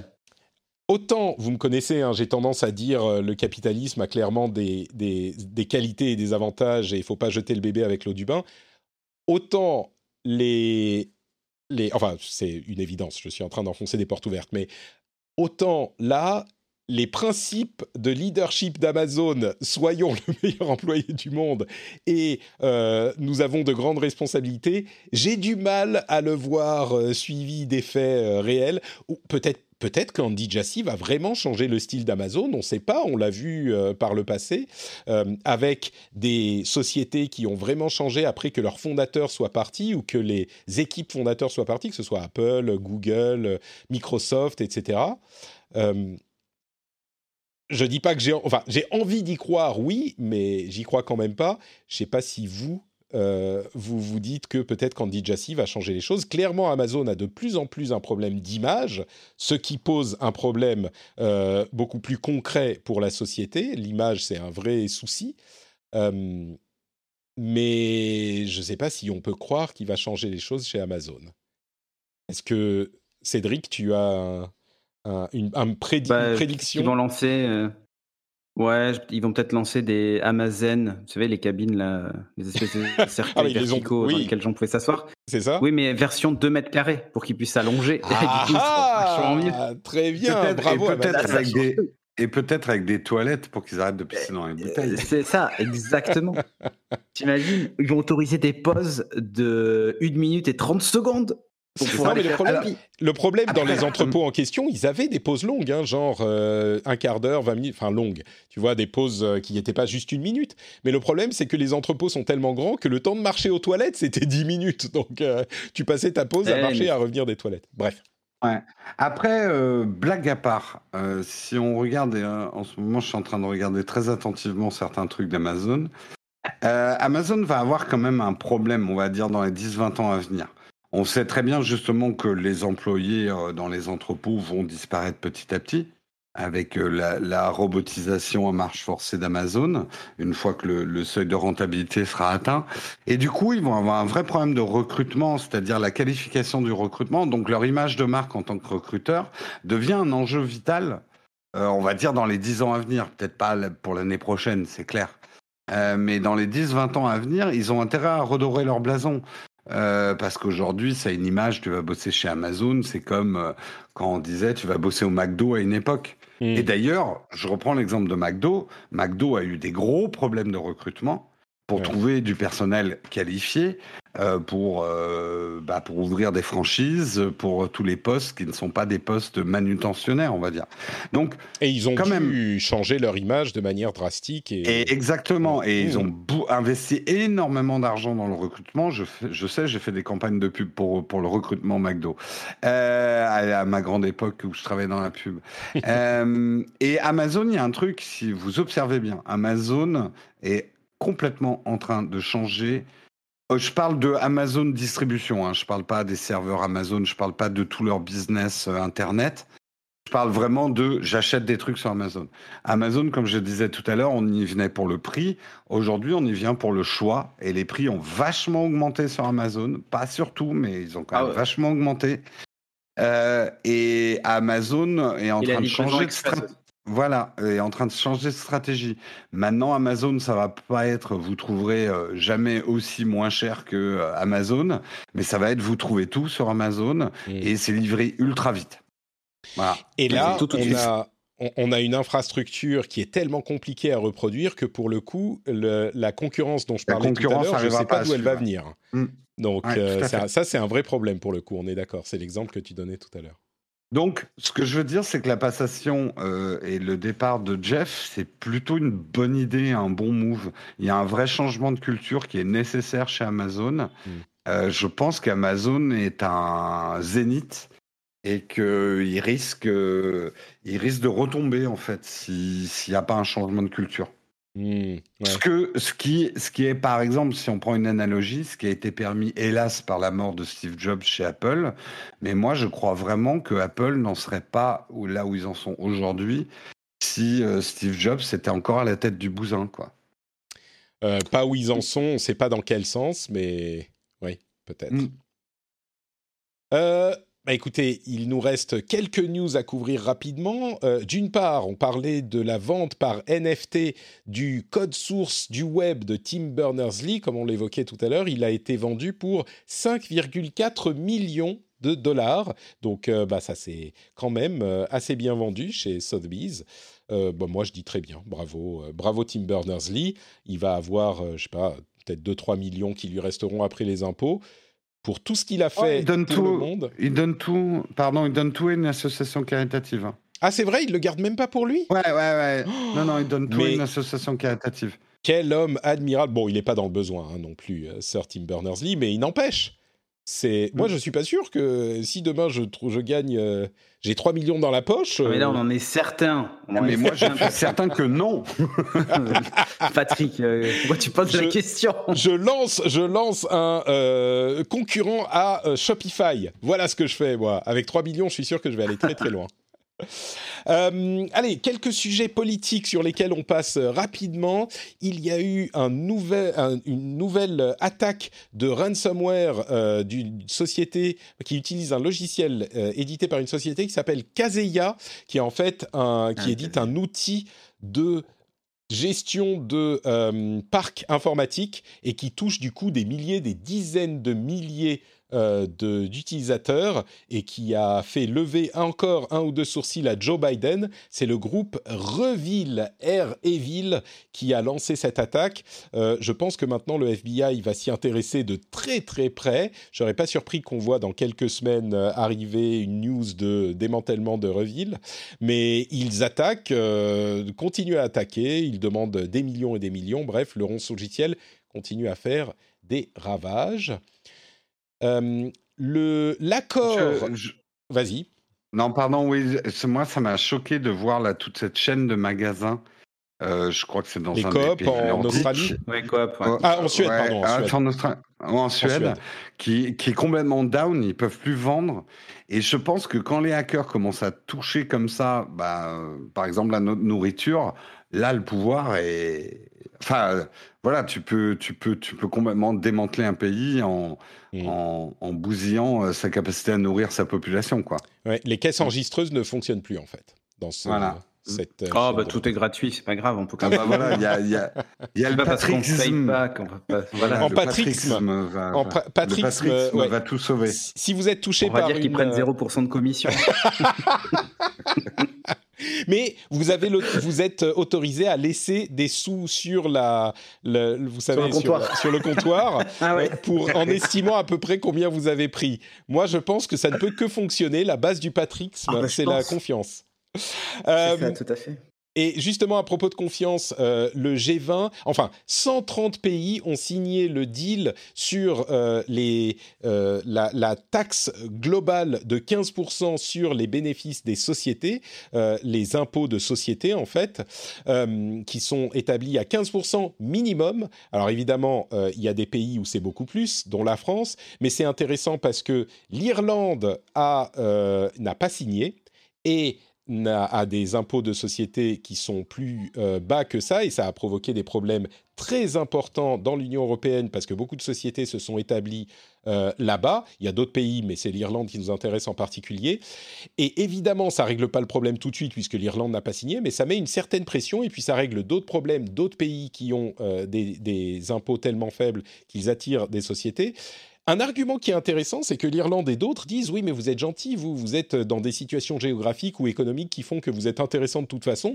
Nous, on a, besoin d'autres armes pour se battre à, armes égales avec vous, ce qui est un aspect que j'avais jamais vraiment considéré. Euh, c'est vrai que euh, d'autres pays n'ont pas simplement par une question de situation géographique les mêmes atouts. Et peut-être que ça, c'est un outil qu'ils devraient pouvoir utiliser. Bon, je laisserai des gens plus intelligents que moi euh, arriver à des conclusions sur ces, sujets, mais c'est un début de pression sur euh, ces pays-là et ça va continuer à, aller dans ce sens-là pour avoir moins de euh, moyens pour les grandes sociétés de payer moins d'impôts en se délocalisant par des moyens d'optimisation fiscale parfois discutables. mal oui, je crois que c'est pas plus mal. On en parlait souvent dans l'émission et, et ce qu'on disait sur ces questions de public dans dans certains pays. Peut-être. Oh, en Irlande, je suis sûr que ça va pas trop mal, hein, mais euh, non, mais regarde en France, euh, ah. ben, en fait. avec les euh, impôts, tout ça. Mais on en, tu sais, le service public en France, il est vraiment pas si mauvais que ça. Hein, et je, je sais qu'il est de bon ton de. Oui. Oula, il y a l'ami de mon, de mon fils qui est arrivé. C'est la première fois qu'il a quelqu'un à, la maison. Je ne sais pas si vous entendez les petits qui crient. On a entendu, oui. Mais... Mm. C'est léger, c'est léger. D'accord. Donc oui, on, en parlait souvent dans l'émission et on disait le problème de ces questions d'optimisation fiscale, qui ne sont pas de la fraude fiscale, il faut les régler au niveau légal. On peut, on, peut pas aller leur reprocher à ces sociétés de suivre la loi euh, juste comme il faut. Dans ce cas-là précis, il y a des cas où c'est plus discutable. Et je suis heureux de constater qu'on a là une vraie première étape pour euh, corriger ce problème. Dans le même temps, euh, Vladimir Poutine a signé une loi qui oblige toutes les sociétés tech qui ont des audiences de plus de 500 000 personnes quotidiennes en Russie à ouvrir des bureaux en Russie d'ici 2022 on imagine bien que c'est pas uniquement pour des questions d'optimisation fiscale qu'il demande cette, euh, cette, ce changement. Euh, on se doute que quand il y a un problème sur un réseau social, par exemple, si Vladimir Poutine appelle le président de la société dans son bureau, je pense que euh, c'est plus facile de leur imposer certaines choses que si le président en question est confortablement installé dans la Silicon Valley. Et puis un dernier sujet qui est vraiment, vraiment intéressant, c'est celui de ce qui se passe en Chine euh, avec leur euh, mise au pas des euh, grandes sociétés de la tech, et c'est pour ça que j'avais intitulé cette section Affaires politiques à l'ouest et à l'est. Et eh ben, on a à l'ouest certains trucs, à l'est d'autres, et euh, pardon, oui, c'est à l'est d'autres, et en l'occurrence, euh, une énorme société dont vous avez sûrement entendu parler, Didi Xuching, je ne sais pas quelle est la prononciation, peut-être Chuxing, qui a été interdit en Chine quelques jours après son lancement euh, aux États-Unis à la bourse euh, de New York, c'est une société qui est en gros le Uber de la Chine. Et ils ont un marché absolument énorme, vraiment monumental. Et la Chine a tout simplement imposé à toutes les places de marché, enfin pardon, à tous les magasins d'app, que ce soit l'App Store ou euh, le Google Store et les autres, de retirer l'application pour des questions d'utilisation frauduleuse ou illégale des données privées. Alors, on pourrait se dire ah oui, bah c'est pas bien d'utiliser les données privées euh, illégalement. Dans le contexte de la Chine et dans l'attaque qu'ils ont fait sur les grandes sociétés de la tech, on imagine que c'est peut-être un prétexte pour euh, mettre au pas encore un géant de la tech.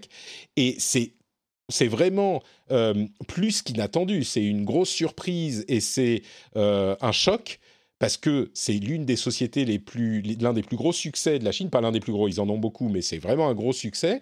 Et le fait qu'ils disent simplement, OK, sortez-les de l'App Store directement, alors on imagine qu'ils vont euh, négocier et puis qu'ils vont pouvoir revenir sur l'App Store, et les gens qui l'ont déjà téléchargé peuvent continuer à l'utiliser. Mais c'est un gros gros coup, encore un gros gros coup de euh, la du, parti euh, communiste chinois qui, ceci dit, tient bientôt, si je ne m'abuse, son congrès euh, et qui veut peut-être faire bonne figure et faire une preuve de force à ce moment-là. Mais c'est pas la première fois qu'il tape sur la tech. C'est une date anniversaire hein, en plus. Hein, c'est après, euh, on le sait, hein, la Chine est un laboratoire du patrixme. Euh, ils essayent de concilier libéralisme et marxisme. Euh, bah, on voit que ça a ses limites hein, quand même. Hein. Écoute, le, principe de base du, du, patrixme, c'est un leader absolu mais éclairé. Donc, je pense qu'ils sont quand même dans les bonnes. Il faut qu'on puisse prendre des décisions. Si on était dans des démocraties patrixme, ça serait beaucoup plus simple de régler les problèmes de Facebook et de Twitter et tout ça. Quand vous avez une question, vous venez me demander. Mais oui, euh, ah. pourquoi on s'encombre de détails comme un système judiciaire, des lois, tout ça? Vous venez me demander, moi je vous dis ce qu'il faut faire, et si vous le faites pas, c'est le goulag. Mais comme hmm. je suis, vous dites ah ouais tout ça, mais maintenant ça rappelle euh, Staline, euh, c'est vraiment dangereux tout ça. Peut-être que ça pourrait dériver dans d'autres cas, mais dans mon cas, vous pouvez me faire confiance. non, mais non, tu es éclairé. c'est ça, le leader éclairé. Bon. Exactement. Je pense que le patrixme est euh, une doctrine qu'on pourra commencer à appliquer très bientôt euh, avec un succès indéniable. Mmh. Merci à tous de nous avoir écoutés. Jérôme et Cédric, j'ai passé un excellent moment avec deux tiers des Fabulous. Est-ce que vous pouvez nous dire où on peut être encore plus Fabulous en vous suivant sur Internet, Cédric Deluca, et non pas Deluca oh, Où est-ce que tu es? Ouais, c'est le bordel, je suis partout, moi je suis omniscient. En fait, toi t'es éclairé, moi je suis euh, omniscient. Tu, es partout, tu es omniprésent. Et peut-être aussi omniscient, mais... Ouais, peut-être aussi, oui. Euh, omniprésent, c'est effectivement ce que je voulais dire. Euh, je suis bah, sur ma chaîne Twitch, euh, twitch.tv slash Cédric Deluca. Sinon, je suis aussi sur la chaîne du Studio Renegade, twitch.tv slash Studio Renegade. Et, et, voilà. Et sinon, le plus simple, c'est Twitter encore. Hein. Cédric, at Cédric de Lucas avec le chiffre 2 pour le de Lucas. Histoire de brouiller les pistes. Et donc, on peut te retrouver sur Studio Renegade, effectivement. Et le lien vers ton compte Twitter sera dans les notes de l'émission. Merci beaucoup, Cédric. Merci à toi. Jérôme, où es-tu sur Internet? Eh ben, vous pouvez me retrouver sur le site Résistance au patrixme que je viens de monter. non, non au dictat éclairé. Antipatrixme. Euh, L'antipatrixme. euh, non, sinon vous pouvez me retrouver euh, sur Nowtech, la chaîne YouTube, Twitch. Twitch, on a mis en pause euh, pause estivale notre mug du matin. Il n'y a plus qu'un mug par semaine, mais euh, il y a plein d'autres lives qui vont arriver pendant l'été. On expérimente des choses. On a lancé une émission de télé-achat complètement débridée, euh, le Twitch achat. Le Twitch achat qui est euh, formidable avec un habillage d'une qualité incroyable. Ah, puis tu parles d'habillage, attends de voir mes chemises d'été. je, je, spoil, je spoil un petit peu. Et justement, que je présente avec euh, Guillaume qui rejoint la chaîne de manière plus, plus permanente. Ah, eh bien écoute, félicitations à lui et à la chaîne. Je suis euh, très heureux pour vous et pour lui. On aura le lien vers ton compte Twitter, évidemment, euh, dans les notes de l'émission. Et pour ma part, bah, c'est NotePatrick sur Twitter, Facebook et Instagram. Si vous voulez euh, tous les liens vers tout ce que je fais, c'est sur notepatrick.com. Vous retrouvez les euh, podcasts que euh, j'édite, notamment Super Laser Punch, où on fait des after-shows Marvel. On parle beaucoup de la série Loki en ce moment, et il y a Black Widow qui arrive très bientôt, on en parlera également. Et euh, si vous voulez suivre toutes les doctrines du patrixme, vous pouvez aller sur euh, Twitter, Facebook ou Instagram avec Notre Patrick comme nom de compte. Vous retrouverez tout ça là-bas. Je pense que le patrixme a un bel avenir devant lui. On vous fait de grosses bises. Comme je le disais, il n'y a pas d'after show aujourd'hui parce qu'il y a les petits qui sont arrivés. C'est l'anniversaire de l'un d'entre eux et c'est le foutoir total. Et pendant les vacances d'été, bah, c'est un petit peu plus compliqué à gérer. Mais euh, on sera de retour très bientôt. Je vous fais de grosses, grosses bises. Merci à la chatroom de Twitch qui a été là. Comme vous le savez, on enregistre le mardi à midi en live sur twitch.tv slash dites-le avec moi, Note Patrick, voilà. Et si vous voulez soutenir l'émission, c'est patreon.com slash non, pas slash notre Patrick, patreon.com slash rdvtech, et quand vous rentrez chez vous, que ça fasse cling ou buzz, vous pensez à Patrick. Quand ça fait buzz, pensez à Patrick, mais en tout bien, tout honneur, hein, euh, nous sommes d'accord. Merci à vous tous et à vous toutes, on se donne rendez-vous dans une semaine pour un nouvel épisode. Ciao, ciao